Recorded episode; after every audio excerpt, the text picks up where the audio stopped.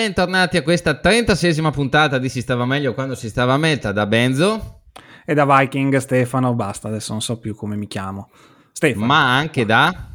E a questo punto allora Massimo direttamente, dico, dico solamente eh, non so se è un nome d'arte. Allora io avrei sì un nome d'arte, se non voglio subito rubarvi spazio. No, no, no. Io sarei eh, Britney Consuelo Aguilera, ovviamente, un nome d'arte che avevo quando suonavo e mi porto ancora dietro e Brit per comodità, facciamo così dai. Ma una curiosità, la scelta è dovuta, cioè perché Britney Consuelo? Allora, eh? semplicemente perché... Siamo in fascia tempi... protetta. No, no, si, eh, può, esatto. si, può, si può, assolutamente. si può. Ai tempi tutti quanti nel gruppo avevano un soprannome e io non ce l'avevo. Temendo di beccarmi un soprannome terribile, me lo sono autoinflitto. Quindi ho preso Britney, da Britney ovviamente eh, Spears, Cristina Aguilera e poi mancava quel calché ah. un po' di bassa veronese, ci ho buttato un bel consuelo da cui è venuto fuori Britney Consuelo Aguilera per comodità poi Brit, quindi ecco, mi, mi conoscono così Brit.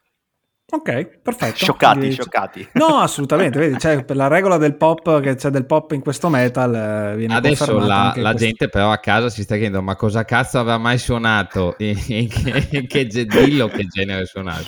Ma allora, quando mi sono dato questo nome, facevamo crossover metalcore, fa conto era mm. i, metà dei primi anni 2000, quindi eh, siamo partiti facendo il classico crossover un po' rappato, eh, un po' debitore ai corn, Deftones, eccetera, per poi passare al metalcore, come tanti gruppi di quel periodo hanno fatto, e abbiamo fatto un disco anche dopo, mo, eh, non, ho detto il nome del gruppo, Mod d'Emploi. Mode Emploi. Eh, uno, uno, dei tanti gruppi nei quali... Nei quali e eh, noi ce li ricordiamo, vabbè, insomma, abbiamo bazzicato le zone, quindi sì. E prima o poi invitiamo anche il PEL quando, quando, si degna di non bere vini da vecchio e postare foto da, subu, da boomer su Facebook, ma questo è un altro discorso. Questa... Va bene, Vabbè, allora, allora dai, vai, vai. Chiedetemelo perché mi sta, perfino il mio lattaio stamattina mi ha detto ma tu sei uno di quelli che, eh, dai, chiedetemelo. Di quei pochi, di quei pochi 30.000 fortunati che erano presenti a Bologna, cos'è, settimana scorsa? Ormai? Giovedì scorso. Giovedì scorso. Beh, dai, tanto ormai allora, i tuoi social stanno bellissimo. esplodendo. Chi si immaginava che gli Iron Maiden sarebbero usciti sul palco dopo un po' e avessero fatto tutti i primi due in acustico? Cioè, eravamo rimasti in cinque e io ho, ho anche il bootleg audio. Cioè, non mi ricapita più di sentire i primi due dischi dei Maiden fatti in acustico. Tutti se ne erano andati, io sono rimasto e ho avuto un culo. Con tre chitarre. No, è andata come è andata. Counter, praticamente. È successo che ti hanno fottuto un concerto all'ultimo? Allora, no, sinceramente, così, così no. Così no, cioè, anche perché eravate lì tutti pronti, fra l'altro a parte te, eh, anche altri miei amici erano lì presenti e potrei raccogliere tutte le imprecazioni che ho sentito in quelle tre ore e riempire proprio il, il Necronomicon probabilmente, quindi è bella pesante.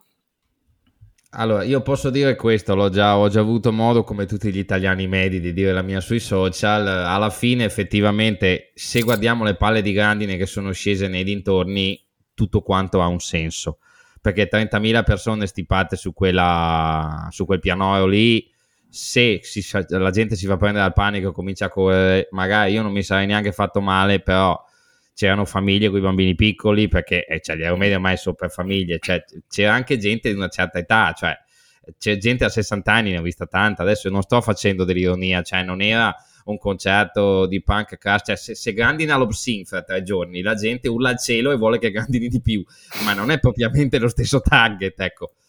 Viceversa, come ho avuto modo di scrivere sui social, uh, il sospetto che sia tutto più facile che in altri paesi ti resta, perché in un paese dove i concerti sono considerati un attimo una cosa di secondo piano, se fossimo stati all'Elfest o ad un Brutal Assault o a un festival serio tedesco, magari, che ne so, la logistica era diversa, avrebbero palchi diversi, avrebbero anche dei tendoni a coperte, quindi magari buona parte della gente poteva in qualche modo, invece non c'era niente, a parte i chioschi delle birre, tutti all'aperto, tutti stipati, non c'erano vie di fuga, chi lo sa.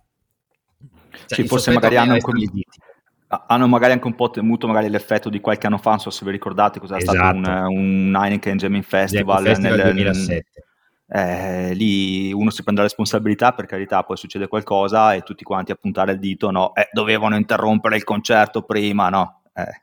Adesso ah, se avete sentito hanno sospeso magari cancellato adesso non ho ben letto tutta la notizia parte di un concerto di Rammstein per la pioggia un paio di giorni fa ecco se fossi in Germania e mi danno un'allerta meteo e sospendono un concerto vado a casa più tranquillo anche se arrabbiato perché so che c'è un livello di organizzazione e soprattutto una collaborazione tra gli organizzatori di concerti e le strutture che sono i paesi le, le prefetture o l'equivalente diversa dalla nostra. Qua ci sentiamo sempre un po' una roba in più um, e non si sa mai quanto faccia piacere che ci siamo o no. E anche gli organizzatori, insomma, massimizzano i guadagni e minimizzano le spese. Di cosa stiamo parlando? Insomma, chi è nel giro da una ventina d'anni. Quindi va bene così, sono contento. Meglio che nessuno si faccia male, però un po' di sospettino che a Clisson sarebbe stata la stessa roba. Tutto qua.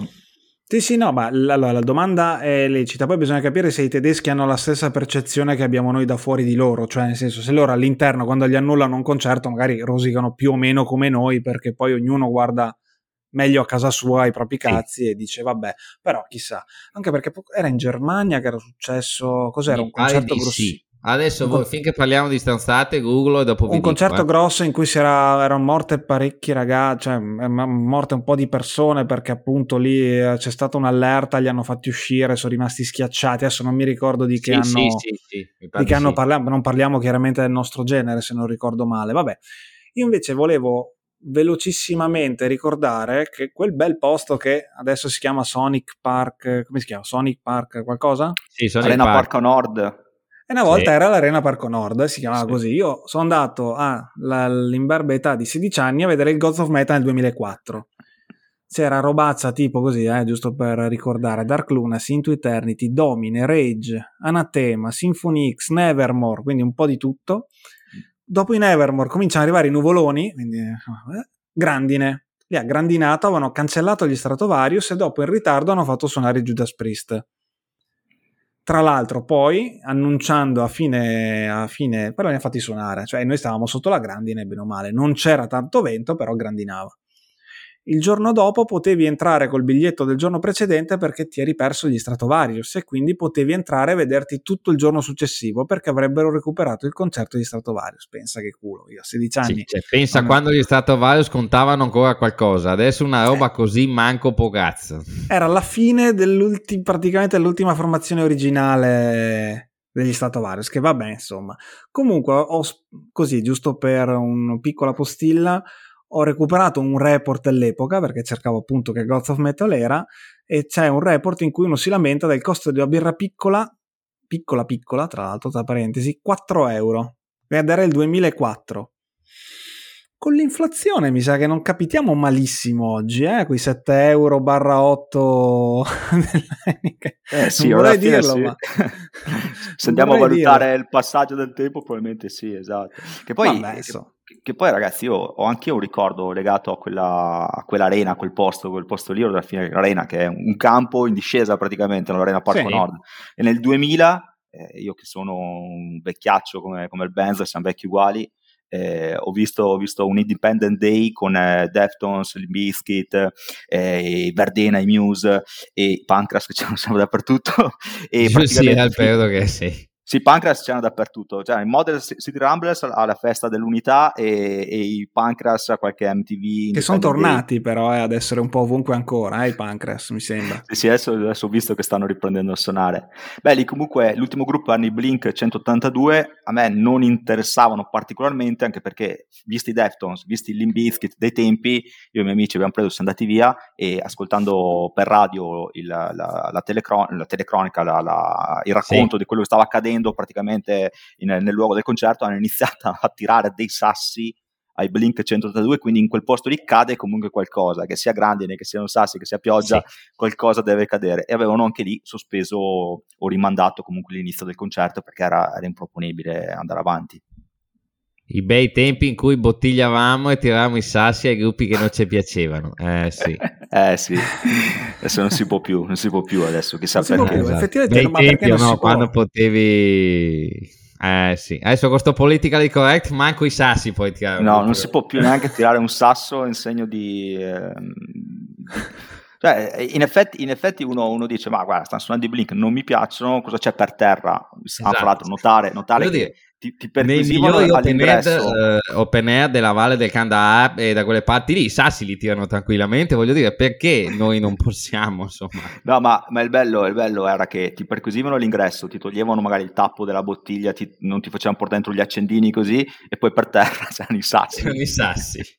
Puoi usare solo i sassi del posto, quelli, quelli, sono autorizzati, quelli potevi tirarli tranquillamente. Ah, dici, non potevi portarli da casa, perché dici, spostavi no, no, comunque no, delle risorse dal esatto, Veneto, dalla Toscana esatto, fino esatto, in Emilia. Esatto, non era... esatto, non si, può, non si, può, portare un sasso dal Veneto, alla... poi, va, no. poi, si mischia con gli altri, casino, no, no, non si può. No, è un disastro ambientale, tra l'altro. È così Vabbè. che è nato il crossover, eh? così mischiamo i sassi ecco. delle varie... Gancio, questo è il gancio to- con l'argomento principale della, sì, anche perché di questa puntata. Basta con questi gruppi da vecchi, e che cazzo, con questi gruppi di meta, roba da sessantenni col catetere, basta. Siamo qua per parlare di post metal Vai, io adesso sto zitto, Merigo, scariolaci tutto ciò che significa post. Educa questa allora... gentaccia che ha a casa solo i dischi di Rob Alford.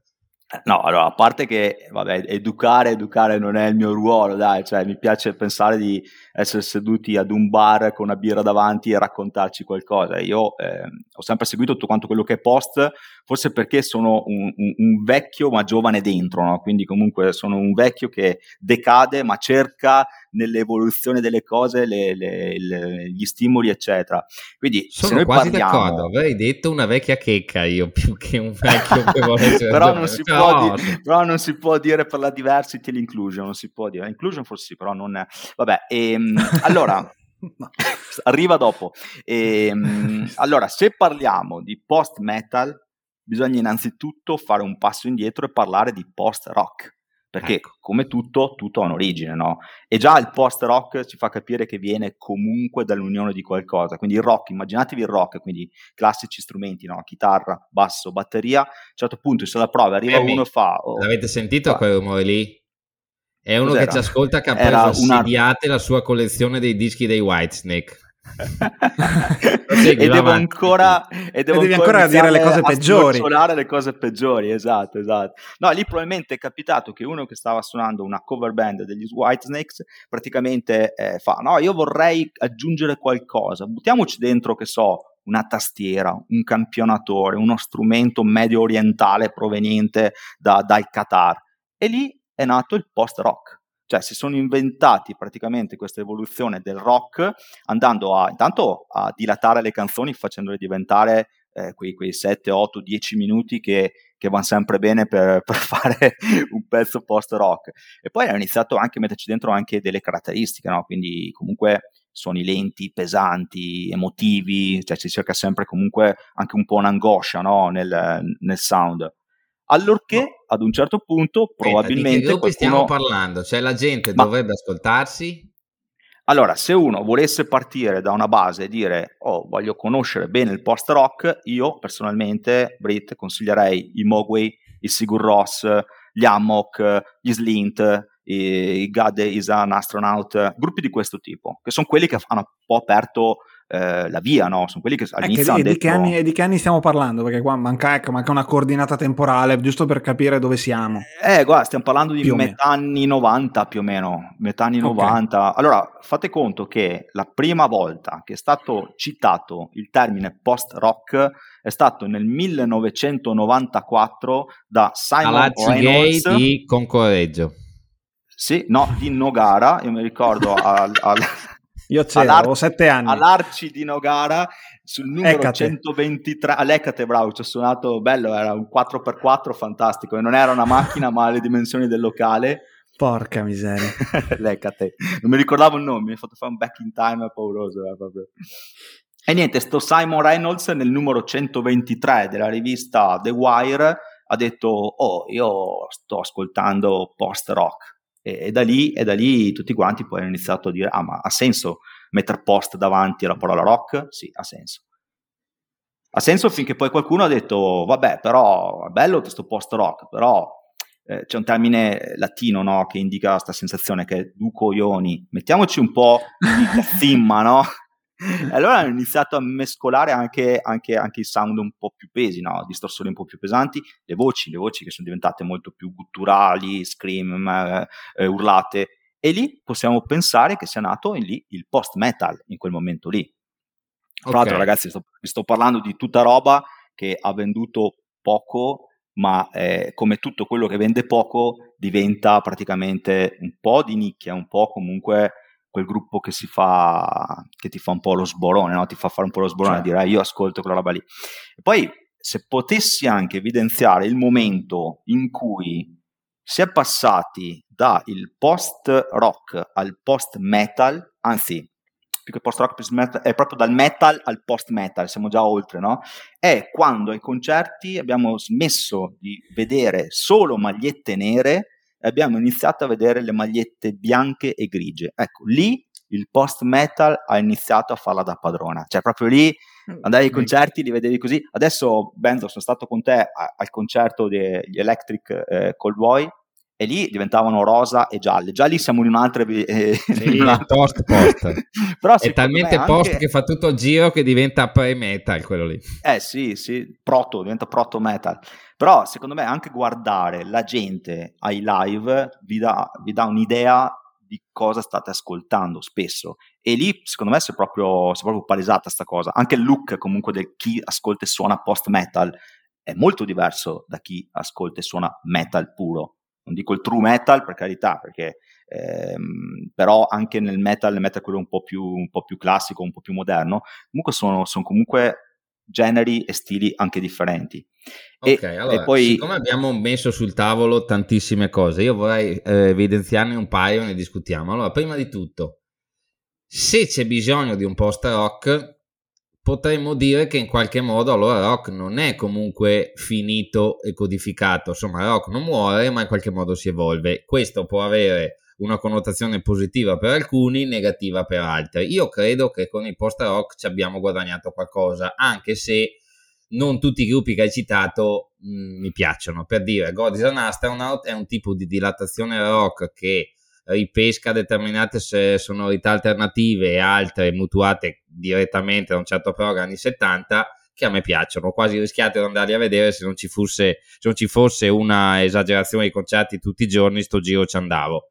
Gli Slint non mi hanno mai detto niente per dire tanto quanto i Mogwai. Eh, voi come la vedete? Cioè, secondo me un'evoluzione c'è. Eh, bisogna vedere se fruttuosa o no. Uh, boh, ditemi la vostra. Però valuto anche una cosa, un'osservazione mia personale. Questi che ti ho citato sono, e anche i gruppi che andremo poi a trattare nell'ambito post-metal, sono tutti gruppi che mediamente sono iper prolifici.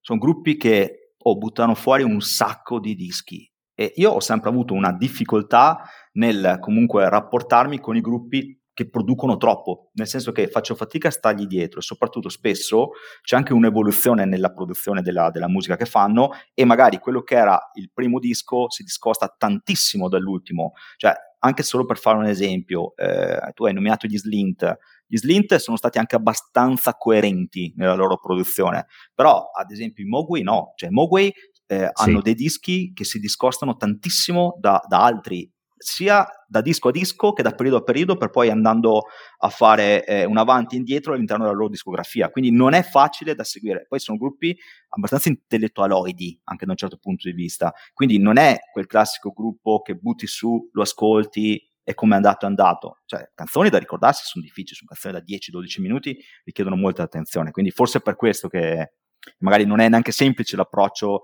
a gruppi di questo tipo. Vero, no, no, confermo anch'io che mh, mm, qualche gruppo di questi che avete citato li ho anche visti dal vivo perché appunto ho fatto la mia fase in cui, eh, giustamente, post universitaria, dici ok, bello il metal, però se vuoi vivere nel mondo dei giovani e della gente giusta, devi comunque andare a un concerto di Sigur Ross, devi comunque... Sì, perché lì c'è figa. Ops, eh, vabbè. Esatto, esatto. Mentre quando io portavo al Counter Star eravamo tutti uomini, diciamocelo. Diciamocelo, però vabbè, mh, mm, vabbè, non vorrei ridurre tutto a queste quisquiglie. Ma poi ti dà anche quell'aura, quell'aura un po' intellettuale, no? Nel senso che certo. comunque è un genere. Il cosiddetto rock cioè... con, lo, con, l'occhiale, il cosiddetto metal con gli occhiali e la esatto. montatura addosso. Allora, io gli esatto. occhiali li ho sempre avuti, però il fatto di essere comunque di base un metallaro mi, comunque non è che mi facesse guadagnare tantissimi punti perché ero quello che ascoltava i Seguros, ma poi nel profondo c'aveva i dischi degli Iron Maiden e quindi ah. non conti un cazzo. Vabbè, e no, è tutto giusto quello che dice Massimo, cioè sono d'accordo, hanno una produzione vasta, cioè i Mogui hanno fatto anche colonne sonore di film, figuriamoci Sigur che ogni canzone spesso viene stata, è stata presa e anche lì hanno avuto una produzione dagli esordi eh, che era veramente roba pesante, d'atmosfera, a i, i, dischi con cui hanno avuto il famoso successo della canzone O Pipolla, che si sono più avvicinati a sonorità leggermente più pop, per quanto complesse, per quanto strutturate in maniera diversa. Non è facile avere e pensare di avere in mano il gruppo quando ce l'hai, quando è molto più semplice noi quando ascoltiamo gli Slayer o ascoltiamo il metalcore o ascoltiamo i Deftones dire ok, ce l'ho e quando lo ascolto è una cosa semplice, anche rilassante, è una cosa che mi fa sentire a casa. Volevi mm. dire, Dennis? Ve ne butto lì un'altra. Quindi, come mettiamo in relazione le parole post e prog? Perché se io penso a della roba tipo Coiden Cambria o Russian Circles, eh, stasera stiamo sboroneggiando in una roba.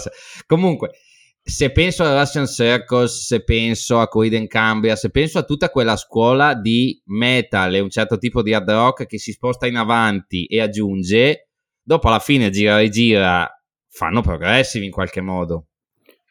Allora sì, però non no. tutto il post parte da quello, cioè nel senso che potrei citarti tutta una serie di gruppi che in effetti, come dici te, eh, hanno preso la tecnica e l'hanno anche un po' esasperata. E sono quelli magari che hanno seguito la via del prog. Poi c'è tutta una serie di gruppi invece che ha, ha cercato l'atmosfera, quindi eh, anche per dirti eh, i Palms o, mm-hmm. anche gli ISIS per dirti, cioè io gli ISIS che ritengo uno dei principali gruppi post metal non li andrei mai a definire prog, cioè sono tecnici, ok, ma non hanno le caratteristiche di un gruppo prog come Faccio l'avvocato neanche... del diavolo, ma non è perché tu da bravo crossover met- metalcore di vecchia data e cresciuto e nato con i Nirvana identifichi il prog con i Dream Theater, mentre io quando penso al prog penso a roba prettamente anni 70, Camel, Pink Floyd, Gentle Giant, che poi erano tutti musicisti molto tecnici, però le canzoni volendo erano pure molto semplici, lunghe e atmosferiche. Non è che c'è Beh, questa allora, stigma. Se se la vedi così, sì. Allora, forse hai colto un punto che in effetti spesso torna nelle comunicazioni, che quando si cita il prog si pensa ad una tipologia di suono che comunque è complesso nella realizzazione. E qua apro una parentesi... in culo alla Peteucci, dai, insomma. Eh, esatto, esatto, esatto. Comunque se tu prendi i gruppi post-rock e post-metal è tutta gente che comunque è capacissima di suonare. Oh, cioè, sì, sì. Eh, non è che ti puoi inventare di, eh, da dire, boh, adesso ho imparato a suonare la chitarra un anno fa, perfetto, faccio un disco post rock, post metal. Eh, magari che lo fai, però rischi veramente, lì rischi di fare tutte canzoni non uguali all'altra, proprio per il fatto che la, eh, la caratteristica che fa sì che tu possa comporre un disco bello, completo, variegato, è anche legata al fatto che devi avere, uno, un'ottima conoscenza della tecnica, due, della strumentistica, e anche dell'effettistica, perché è un uso molto importante questo.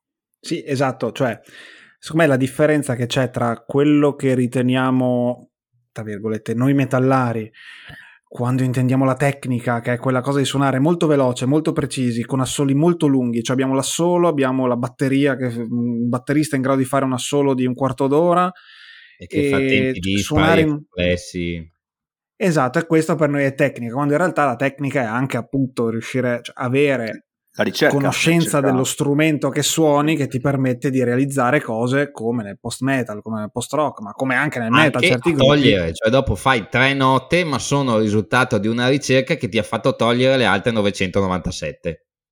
Mm. Esatto, perché sai, sai, scrivere e sai interpretare quel, quel, quel, quei suoni in una maniera che gli altri non sanno in grado di fare, quelli poco scolarizzati, quelli che dicono ok, anche io voglio suonare come i Neurosis, sì, non è che sia tecnicamente una cosa così impossibile, però poi avere quei risultati, ecco, lì se ne passa. E anche la ricerca Quindi... del suono, perché comunque riuscire a ottenere il suono di quel gruppo, infatti è il motivo per il quale, secondo me, all'interno del post metal le colonne di riferimento sono quelle due o tre, ma i gruppi che ci assomigliano, ci assomigliano relativamente, perché comunque sviluppi una tua personalità. Ok, allora facciamo così, adesso passiamo più al post metal. Il post rock rimane liminare al mondo di cui vogliamo parlare e se tu dovessi ehm, scegliere un paio di gruppi post rock che ai metallari piacciono, eh, eh, attento perché la classica definizione di post, di post, quindi ci metto il metal davanti in questo, dopo in questo caso è, è definito come il metal gradito dalle persone che non amano il metal. Mm-hmm. Quindi diciamo che se trovi il metallaro, quello un po' true, eh, fagli capire che quello che gli stai facendo sentire è post metal. Eh, non, è, non, è, così, così, così, cioè non è semplice che gli piaccia più che altro. Se proprio, proprio vole, allora, se volessi far capire a un metallaro cos'è il post rock, torno un po' a quei gruppi che abbiamo citato prima. Cioè, io mi giocherei i Mogwai, sono sincero, perché i Mogwai, come diceva prima Stefano, guarda, alla fine hanno, hanno variato tantissimo all'interno del repertorio, quindi eh, hanno fatto colonne sonore, hanno fatto canzoni eh, più o meno complesse, più o meno lunghe e quindi qualcosa nella loro discografia la trovi. Ma qua si apre un altro punto che è questo. Se io adesso dovessi consigliare a qualcuno che non ha mai ascoltato i Mogui, i Mogui di ascoltarseli, sarei in difficoltà perché dovrei andare a citare uno dei 27 dischi, 28 dischi che hanno fatto ed è una delle cose che, eh, per dire, scoraggia molto chi si approccia per la prima volta ad un genere o ad un gruppo eh, rischi di cannare il disco e per questo magari perderti tutto quanto il gruppo. Perché trovi il disco magari quello un po' atipico, quello un po' che non è, che non è nelle corde classiche, e ciao, te non ci torni più e ti sei perso altri 5-6 dischi della Madonna magari. Io invece Giusto. sceglierei God is an Astronaut perché paradossalmente i God is an Astronaut in questo momento potrebbe anche uscire per Relapse la Relapse negli ultimi dieci anni ha fatto delle robe talmente al limite che sotto Relapse un disco dei Godzilla Nastan ci sarebbe, e secondo ci sta, me. E quindi per semplicità sceglierei quelli. Tu Stefano? Hmm, bella domanda, eh, non vorrei dire anch'io un, un gruppo che avete citato voi, eh, però ho la percezione, pur avendoli ascoltati relativamente poco, che piacciono a un pubblico ampio, cioè i Godspeed You Black Emperor, che in questo okay. momento siano effettivamente, abbraccino un numero di ascoltatori, anche abbastanza fan, gente che quando dice ah vengono in Italia, cioè vedo, percepisco sui social un entusiasmo che non c'è nei Mogwai, che ormai ci sono da più, tanti più anni forse, adesso non so se a livello anagrafico ci siamo, però ascoltandoli un po' ho la percezione che sia un gruppo che in questo momento rappresenta abbastanza bene quello che è il post-rock di oggi. Post metal, poi quando passiamo a mm. quello è tutto un altro campionato. Comunque, ecco, dicevo prima di Mogui 27 dischi, eh, sono andato vicino, ne hanno registrati 23 più 10 album in studio, cioè scusami, 10, 10 in studio, 2 live, 7 colonne sonore, 4 raccolte. Eh, beccare uno su 23 inizia a essere un po' complicato. Ma magari, ecco, sai cosa farei? Gli, lo porterei porterei o lo manderei a vedersi un live di uno di questi gruppi qua, più che a fargli ascoltare il disco. So che è più complicato, ovvio, cioè si, si, è molto più complesso sicuramente, però magari è più facile innamorarsi di uno di questi gruppi sì. vedendoli dal vivo. Sì, sì, anche io quando infatti quelli che ho visto dal vivo, cioè nel senso comunque l'impatto c'è, c'è sempre parliamo appunto di gente che sa suonare, che suona dalla vita e che... E dal vivo è un bel impatto perché comunque molto riempitivi, vanno, vanno. Boh, e se noi dovessimo parlare di post metal, i primi chi sono allora, il primo disco che è stato definito eh, post metal, si va proprio ai padri del genere, sono i, i Neurosis Neurosis nel 96 hanno fatto uscire, fra l'altro non era il loro esordio, fra l'altro hanno fatto uscire... No, perché vengono eh, da, da un retroterra hardcore, i primi due assolutamente. Neurosis sono dischi hardcore anni 80, mm, primi esatto. anni 80, quindi hardcore punk alla, alla discharge e compagnia. Sì, sì, sì, sì, ci sente anche un po' di Black Flag dentro, cioè loro hanno avuto questa parte iniziale, poi sai lì, il, probabilmente il punto di volta è stato quando eh, è, entrato, è entrato vicino a, a, Scott Kelly, che era il leader, che, che, è il leader carismatico del gruppo, eh, è entrato in un secondo momento, sempre nella fase iniziale del gruppo, comunque Steve Von Till, che a differenza di Kelly aveva un animo un po' più, eh, un, po', un po' meno hardcore, un po' più... Mm-hmm sludge, forse possiamo anche dirlo così, anche, anche, un po' cantautoriale dal punto di vista del, Con gli occhiali, aveva gli occhiali. E poi aveva gli occhiali, se... esatto, aveva gli occhiali. Aveva gli occhiali, quindi gli ha dato quel che di intellettuale e gli hanno detto i Neurosis, boh, diamo una svolta. E lì hanno iniziato per l'appunto l'evoluzione che ha fatto sì che abbiano importato nel loro suono, oltre alle chitarre e gli strumenti classici, i campionatori, le tastiere, i samples, quindi hanno creato tutta una serie di eh, aggiunte al loro suono che li ha resi effettivamente mastodontici. Ecco, ho fatto anche un riferimento ad un futuro gruppo che potrebbe essere tirato in ballo. E loro, ecco, di, per, per, tornare alla domanda di prima, che, che, che era per l'appunto quando è nato il post-metal, probabilmente è nato per l'appunto nel 1996 con True Silver in Blood dei Neurosis. Cioè, pezzi da 12 minuti. del Neurosis, Massimo? È probabilmente proprio questo, probabilmente proprio questo. No, Anche dirò. se devo ammettere che gli ultimi comunque li ascolto molto molto volentieri. Cioè, secondo me il Neurosis è uno, è uno di quei gruppi che ha ancora molto da dire e ogni sì. volta che esce qualcosa eh, io ci, ci, sento ancora qualcosa, non li sento stanchi, anzi. Sì, sono d'accordo. Sono d'accordo anche con te che per me è tuttora True Silver in Blood Uh, perché vedevo un video che girava all'epoca su Headbangers Ball o roba del genere, che fa, pare fosse Locustar e mi ero innamorato subito, avevo subito capito che a me il metal piaceva, mi piaceva il trash, il death, le porcherie, però c'era qualcosa che mi attirava anche lì. Uh, devo, devo, devo, rivederlo tra l'altro. Però in Neurosis li ascolto ancora anch'io adesso, tra l'altro dal vivo adesso hanno un atteggiamento che è assolutamente unico, se vi capita andare a vederli, il pubblico non esiste per i Neurosis, non interagiscono, non ti guardano, non salutano, non, è, è, arrivano, suonano e se ne vanno. E insomma è tutto molto che è una bello. cosa molto post molto post. Ah, decisamente Bravo, post è una cosa molto post perché per dire è il classico atteggiamento del 99% dei gruppi che esatto. andremo a nominare da qua in avanti che oh. all'inizio lo vedevo un po' come una forma di snobismo no? della serie eh, io, noi siamo il tuo pubblico no? e ci devi dare anche un contatto umano poi invece l'ho reinterpretata vedendo oh ma io sono qua per ascoltare loro cioè non sono qua a ascoltare la glam band con tutto rispetto per la glam band cioè eh, loro salgono ti devastano e se ne vanno eh, basta, basta, finisce lì, cioè finisce lì. Poi in realtà fanno tanto i duri e puri, poi se capita di interloquire con qualcuno di loro, come a me è successo, in realtà eh, vi assicuro che sono umani anche loro, eh. cioè, quindi... Anche perché poverini, cioè appunto non avendo un rapporto col pubblico, anche un po' per, diciamolo, anche per, uh, come dire, viene obbligati dal, dall'alto ormai da questa moda di non, di non, conferire col pubblico un po' di affetto hanno bisogno pure loro eh? cioè eh, fare sì. 27 dischi canzoni da 10 minuti non è un'attività insomma, che ti riempie esatto. di gioia esatto, esatto. dopo c'è anche da dire scusa vai vai no no no prego prego vai vai, vai.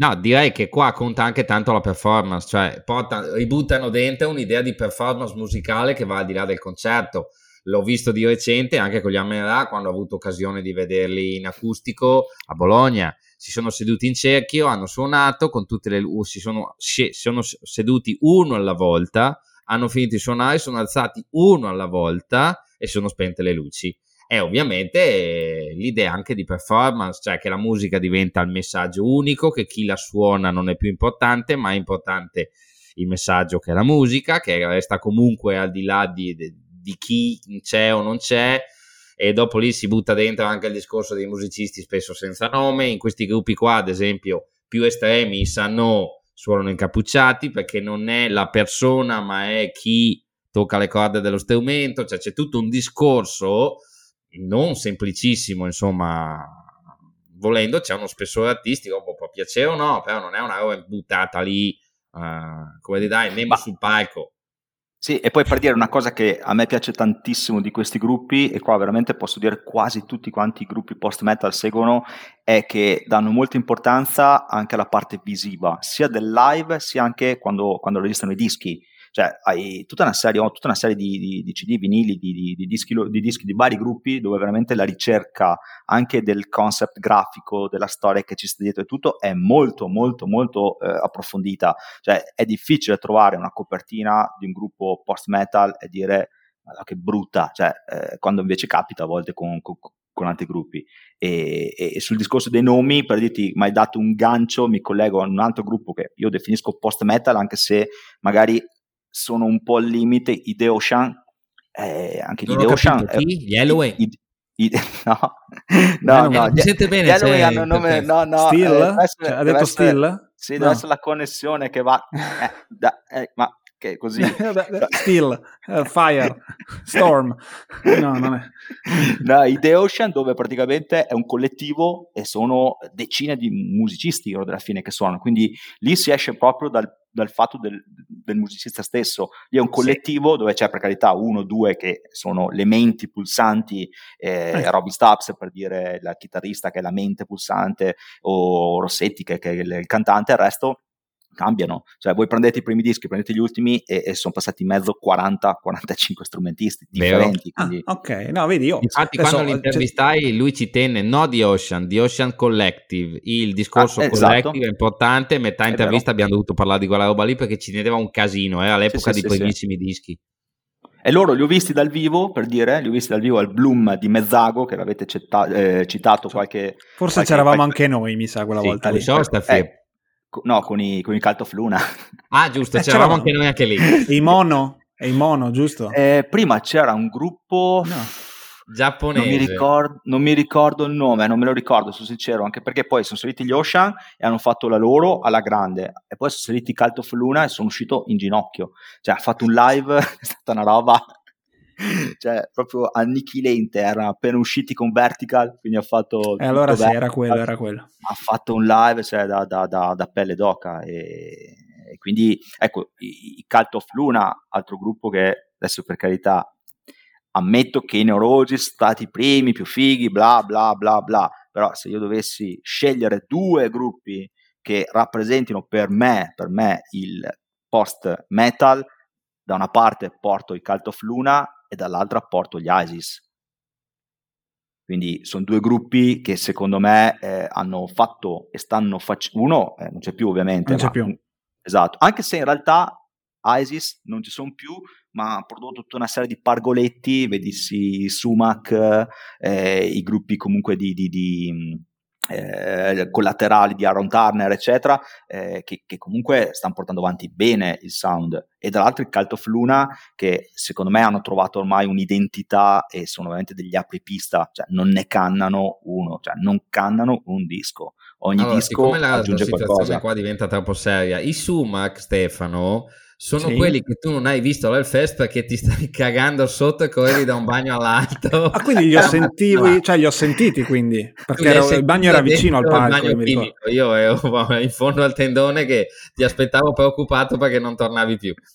E poi abbiamo visto poco dopo un altro gruppo Uh, di questo genere che sicuramente poi Massimo citerà che sono i Kevin quindi... esatto. e che, ecco, Kevin, tantissimo Kevin che non li abbiamo visti eh sì. esatto Kevin. Okay, Kevin che fra l'altro, fra l'altro dei Kevin è appena uscito il disco nuovo e lo sto ascoltando proprio buttato in macchina in sti giorni e devo dire che anche loro, beh, loro un gruppo un po' sfortunato, non so se conoscete un po' la loro storia, sì. 4-5 anni fa morto il bassista innocente stradale, sembrava che tutto fosse finito lì e hanno pubblicato Final Transmission che eh, a parte essere l'ultimo disco con il bassista, è stato anche l'ultimo disco pubblicato dall'etichetta di Iron Turner, quindi eh, il, eh, la testa pulsante del, del, del, um, del, new metal, sì, del new metal, post metal, metal del, post, me, del post metal. E, è, uscita, è uscito per l'Hydra Hydra Head Records, è stato l'ultimo disco, Final Transmission.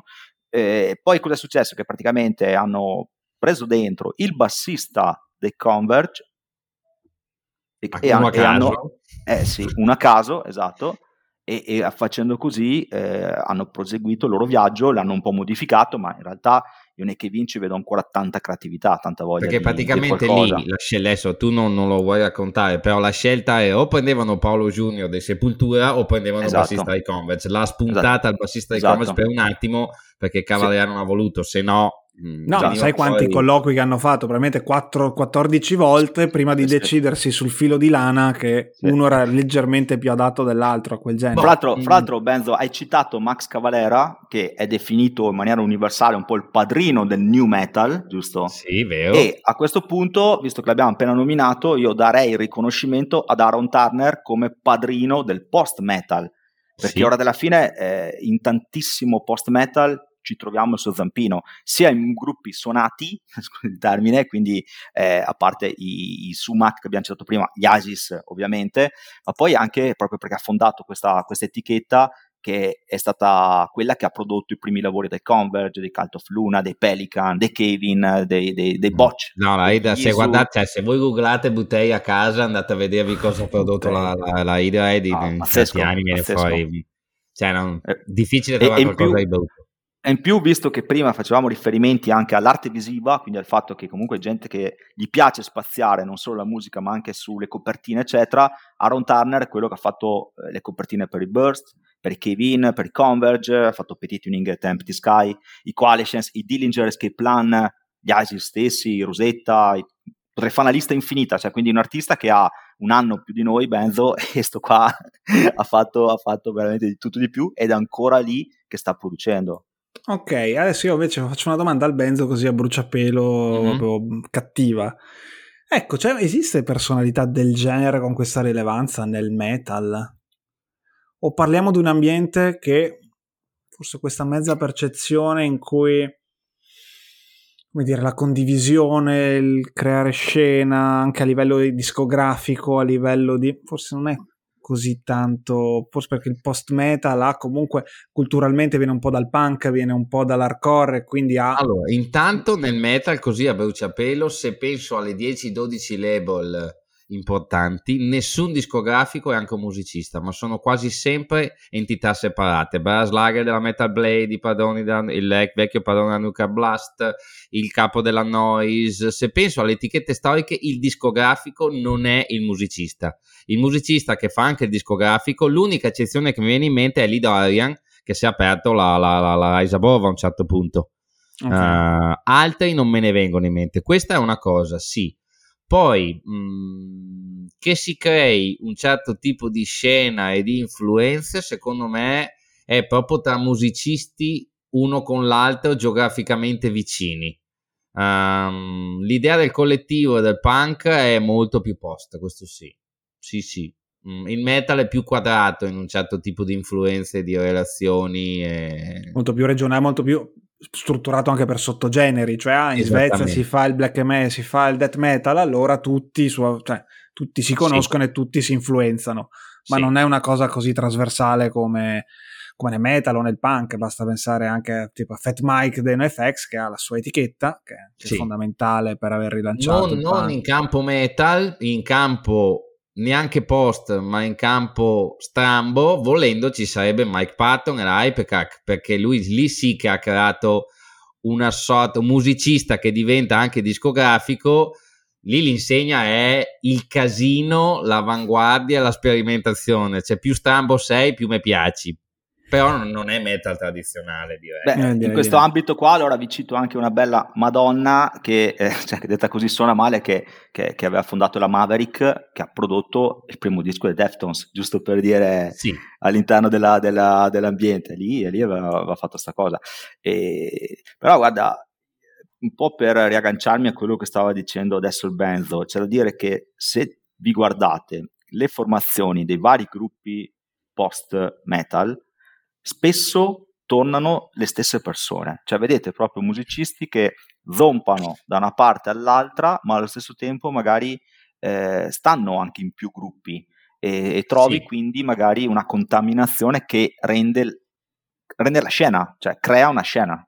Ok, questo è be- giusto e infatti allora se facciamo nuovamente il paragone con i generi del metal classico, nel metal classico invece difficilmente succede questo e nel metal estremo, ma piuttosto ci sono le persone che hanno i side project, ma le all-star band quasi mai sono così rilevanti, i lock up dove è passata mezza scena estrema, eh, è, è, difficile trovare, piuttosto c'è un modello alla Napalm Death in cui i vari membri nei, negli anni hanno avuto i loro side project con presenze, Mituxid, tutte quelle robe lì, eh, però un'idea di gente che gira in 6-7 gruppi e forma 6-7 entità e, e 6-7 generi che si influenzano è minore nel meta che è comunque sempre più quadrato, vero?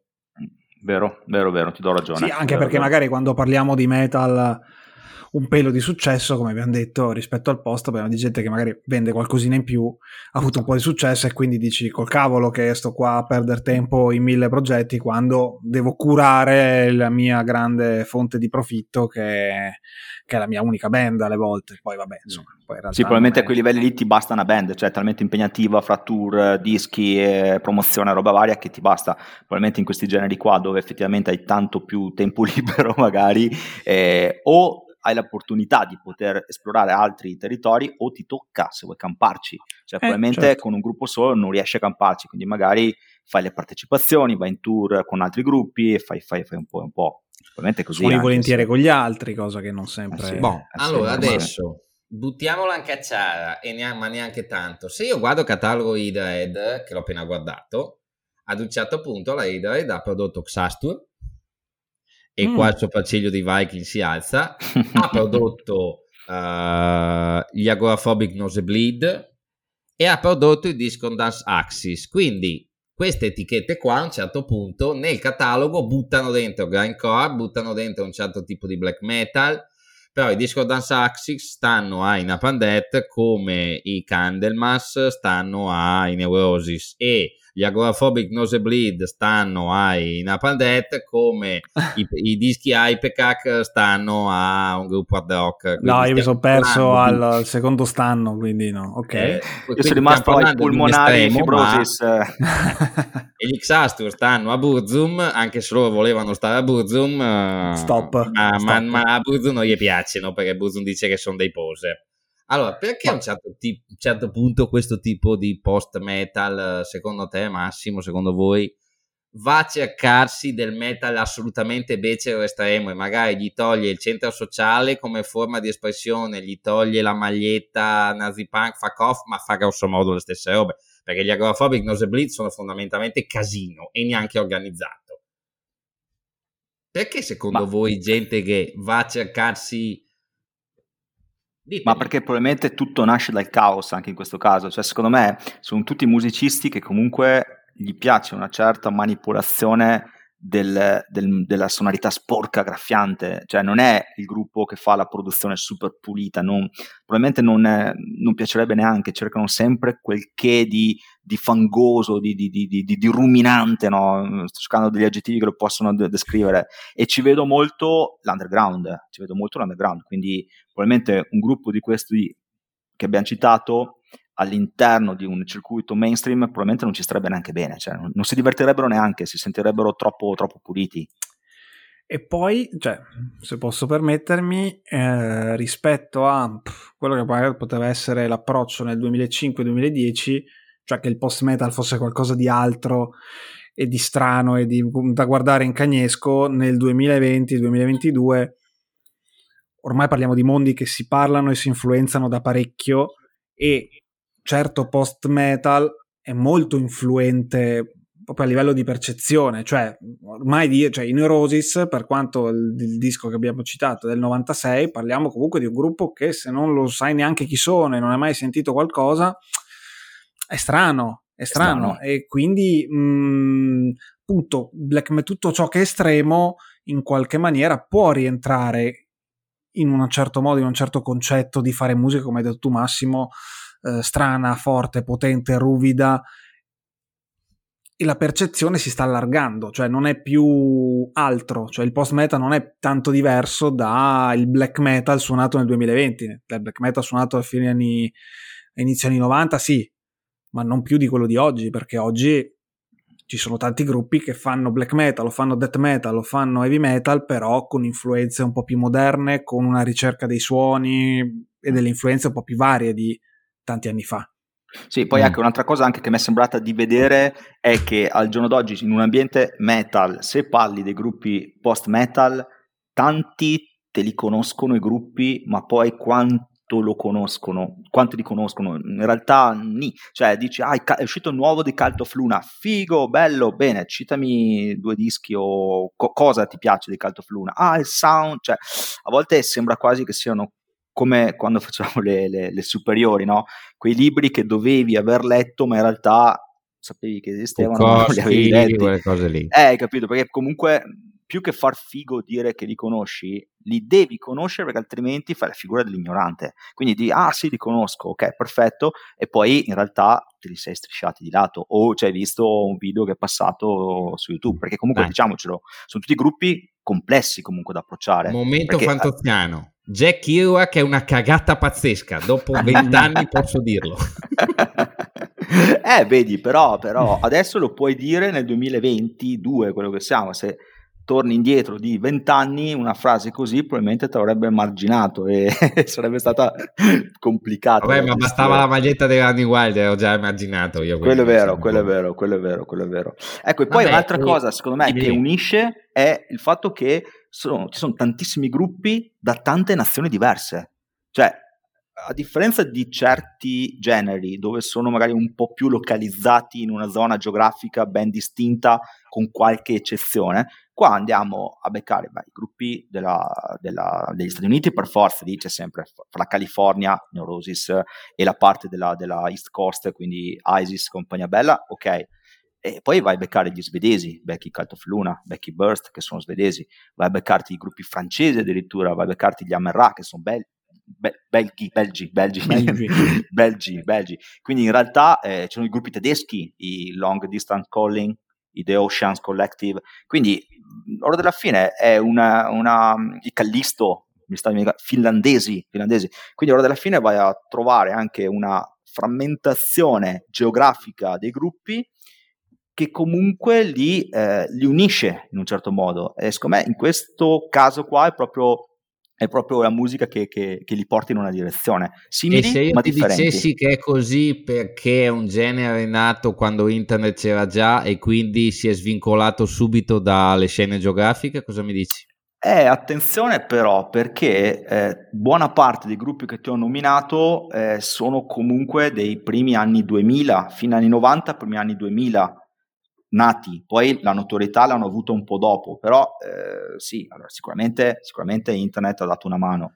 MySpace, diciamo. MySpace, eh, ai tempi sì, probabilmente sì, probabilmente sì, però anche ai tempi di MySpace comunque venire dalla Svezia non era comunque semplice, perché un conto è riuscire a mettere online il tuo, il tuo pezzo, un conto è mettere in piedi un tour e, e, e andare in giro e far capire certo, cosa, cosa però parliamo facendo. anche ma, tutte di nazioni, quelle che abbiamo citato appunto perché in base ai vari gruppi, comunque con una cultura musicale, un, sì. un certo tipo di Germania, Finlandia, Svezia, cioè, Gente tutte con comunque... un mood, fra l'altro, anche tutto con un mood, perché un comunque, eh, ecco, una cosa, tu puoi trovarmi il gruppo metal allegro, chiamiamo allegro nel senso ovviamente relativo del termine, puoi trovarmi il gruppo new metal, magari quello un po' più godereccio, i POD, che sono quasi un po', un po', un po', un po più festioli così, penso che non esista gruppo post metal allegro, cioè hanno tutti quanti comunque un senso di oppressione, di malinconia, probabilmente anche legate proprio al fatto della provenienza geografica, cioè zone fredde, un po' buie,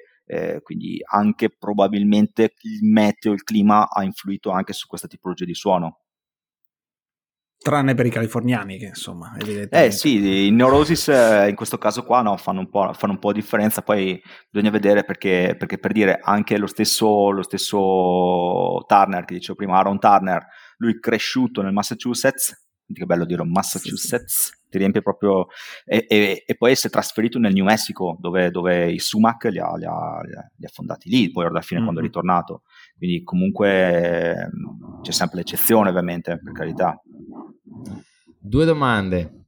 E della roba tipo Godflesh, anche se non nascono assolutamente come post, possiamo tirarli dentro. Per dirti, mm, io vado all'Obscene domani.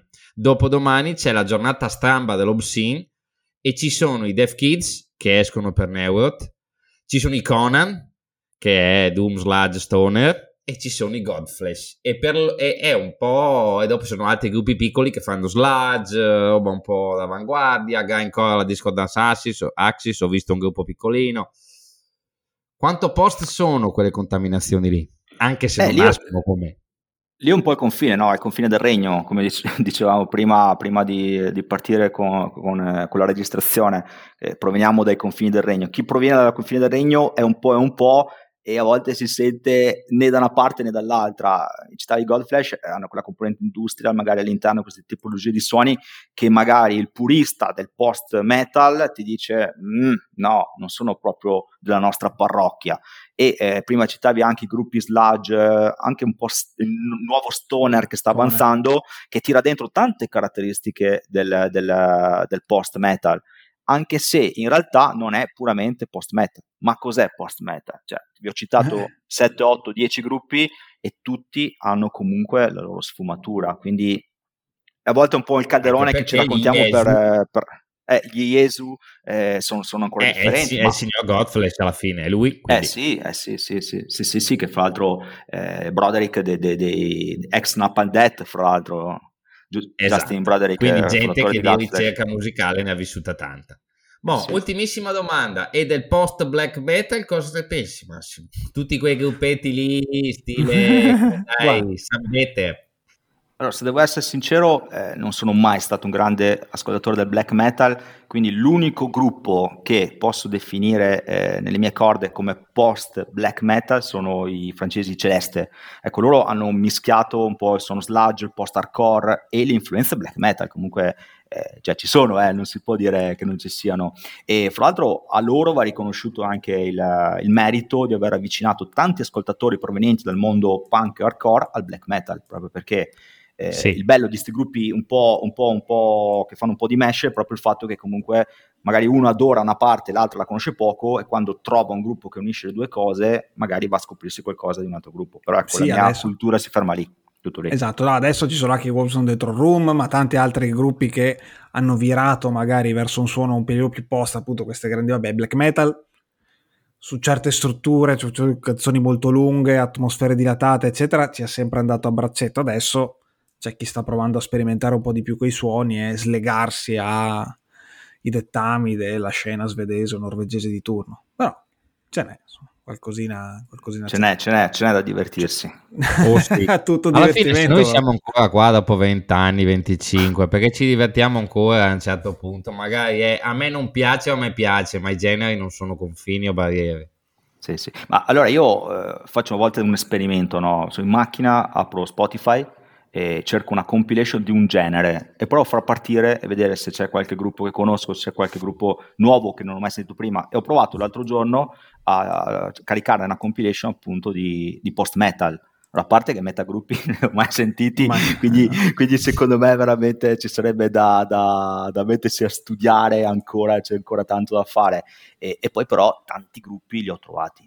Ecco, in compenso ho preso una compilation di new metal e cazzo, lì li conoscevo tutti, tutti, tutti, addirittura... Sono rimasti quelli. Sì, sono rimasti no, quelli. Più, più, che altro effettivamente quelli, eh, è un po' il concetto che vi dicevo prima, quando approcci un genere, qua, eh, dopo anni che il genere è nato, è molto più difficile riuscire a recuperare tutta quanta la discografia. Quando invece il genere lo vedi crescere, sì, sono d'accordo. hai, hai, più tempo per digerire, no? Hai più tempo per digerire. E poi soprattutto hai il vantaggio che memoricamente te le ricordi di più. Cioè, alla fine io mi ricordo quando è uscito il, il disco dei Glass Joe, mi ricordo quando è uscito eh, il disco dei Narcissus, dei Neck, e eh, sono tutte cose che ho visto nascere, mentre nel caso del post metal, la metà discografia che abbiamo citato li ho scoperti dieci anni dopo o 5-6 anni dopo e, ed è più complicato, molto più difficile. Sì, è una questione anagrafica semplicemente, cioè, a, 16, a 16 anni o 20 sei una spugna e tra l'altro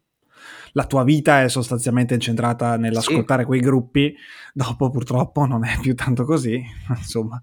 È vero. Poi diventi anche meno, diventi anche meno, meno, meno mh, disposto al compromesso, eh? cioè, adesso purtroppo mm. ti capita, ma questo qua si aprirebbe un no. mondo sulle nuove tecnologie soprattutto che avete già toccato, ma adesso ah, inizi a ascoltare un gruppo, il gruppo non ti piace e il gruppo lo accantoni. Una volta sì, quando sì. spendevi 20 euro o, o quello che era in lire per un CD, dovevi eh, fartelo, fartelo piacere. piacere. o comunque gli davi la terza, quarta, quinta opportunità proprio legata al fatto che dovevi ammortizzare eh, oppure facevi come facevo io che andavo dal Benz e gli vendevo i miei CD ricordo ancora il CD lucravi sopra no, lucravo no, ce li mettevo però questo mi permetteva di eh, avere una parte del, del, del, dell'investimento per poter magari comprare, comprare qualcos'altro ma, ma era l'unica eh, non ci si poteva permettere eh, sprechi di capitale ai tempi. Eh sì, eh sì. Va bene, Vabbè, io direi che ne abbiamo dette di robe, anche solo se uno volesse prendersi 3-4 nomi e buttarseli in playlist, ne avrà fino a Natale. Allora, Ma, io direi vi faccio che... io la domanda, vi faccio io la domanda sì. adesso, però, perché qua... Allora, ditemi a vostro gusto, nei nomi che abbiamo citato, i tre gruppi post-metal che più vi piacciono. ISIS. Allora, vai, vai, vai, tu, vai tu. Vai tu. adesso. Uno te uno me, Ah, uno a testa? Ah, una? Però uno non può dire l'altro, quindi ti ho fregato tutto il catto diventa, di, diventa complicato Burst. allora. Ah, allora eh. io dico The Ocean Collective, assolutamente. Ehm... e qua è dura. Pelican. Cioè, per... Pelican. Se non è Rose, ah. sei scontato, te li lascio. Dai. Eh, infatti, no, non li dico io, non li dico nemmeno io. Guarda, che adesso tiro fuori i long distance calling, anche perché ho dei gra- bei ricordi la prima volta che li ho visti al vivo, questo gruppo strumentale in Germania, in un contesto completamente metal, quindi oh, assolutamente fuori luogo, però poi i dischi li ho sempre recuperati, ho fatto anche dischi col, con varie voci, sono sempre oh, molto interessanti. quello di Catatonia. E eh, abbiamo... Sì, lui, lui sempre, ormai. E abbiamo confermato la regola dell'inizio episodio, puntata, che nessuno ha citato i Neurosis. Eh, ma esatto. apposta, però l'abbiamo eh, detto, dai, eh, l'abbiamo eh, detto apposta. Per, per, però è proprio il discorso, ci si riconosce un'autorità, un potere, una, un'influenza, però è difficile che poi diventi il gruppo, il gruppo di, di, effettivamente di riferimento. Boh, Ascoltatevi allora, Palmis senti, piuttosto. Qua battiamo il ferro finché è caldo. Prima di Natale ripassi e facciamo una puntata sui Sannoi, Boris e tutta quella roba lì che altro che l'occhiale con la montatura di osso. Uh, lì proprio... Devo reiscrivermi all'università per poter fare una puntata così. Esatto, però. sì, sì, sì. Mamma mia. O facciamo che ne so, guardiamo solo il catalogo Hypecac alla mano e vediamo cosa viene fuori. No, guarda, io ben volentieri resto a disposizione. Poi se volete fare anche la bella puntatona new metal crossover su questo proprio ecco, sono su quella se la giochiamo già meglio secondo me. Sono preparatissimo non devo neanche studiare per, per, tra l'altro a Monaco mh, nel nostro locale preferito il backstage ad agosto fanno una roba che si chiama Free and Easy che praticamente beccano le date off dei gruppi e mettono insieme delle robe. È capitato che c'è una roba tipo entro fine luglio War e il Nigno la stessa sera Nigno. sullo stesso palco eh, che fra l'altro il Nigno è un, un'altra roba tipo collettivo che se n'è andato il cantante Machado, ha fondato un altro gruppo eccetera e è ritornato però eh, il, l'uomo del mistero è ritornato mh, mm, aiutatemi mi sfugge il nome il chitarrista eh, sì, Mark. Rizzo eh. Uomo del mistero perché, perché, lui per anni, sia col Nigno sia con il Soulfly, ha suonato petto nudo, zainetto in spalla e nessuno ha mai scoperto Sapeva. cosa fosse presente dentro quello zainetto. Cioè, è una roba un mistero, un mistero. Forse era la merenda di Max chiediamo. Cavalera. La era tipo le Iene di, Tarantino, quindi Pulp Fiction, quella cosa lì, insomma, quella stessa gag. Esatto, non si sa cosa, cosa si illuminava esatto, esatto. zainetto. Vabbè. Vabbè, Sentite ecco. ragazzi, io direi che abbiamo fatto un puntatone serio stavolta, non, non, non abbiamo serio. tracimato, non abbiamo citato i Dactron, ok, Dactron, adesso l'abbiamo fatto, poi sì. cosa ci manca la citazione? Grave Digger, ok, a posto, l'abbiamo citato Bene, allora io vi saluto, fra un po' noi facciamo pausa perché io vado eh, con il mio culo e giro per l'Europa, un saluto da Benzo, da Viking e da... E da Brit. E da Brit, giusto. Chiamatemi come volete. Ciao! Alla prossima. Ciao, ciao, ciao, grazie.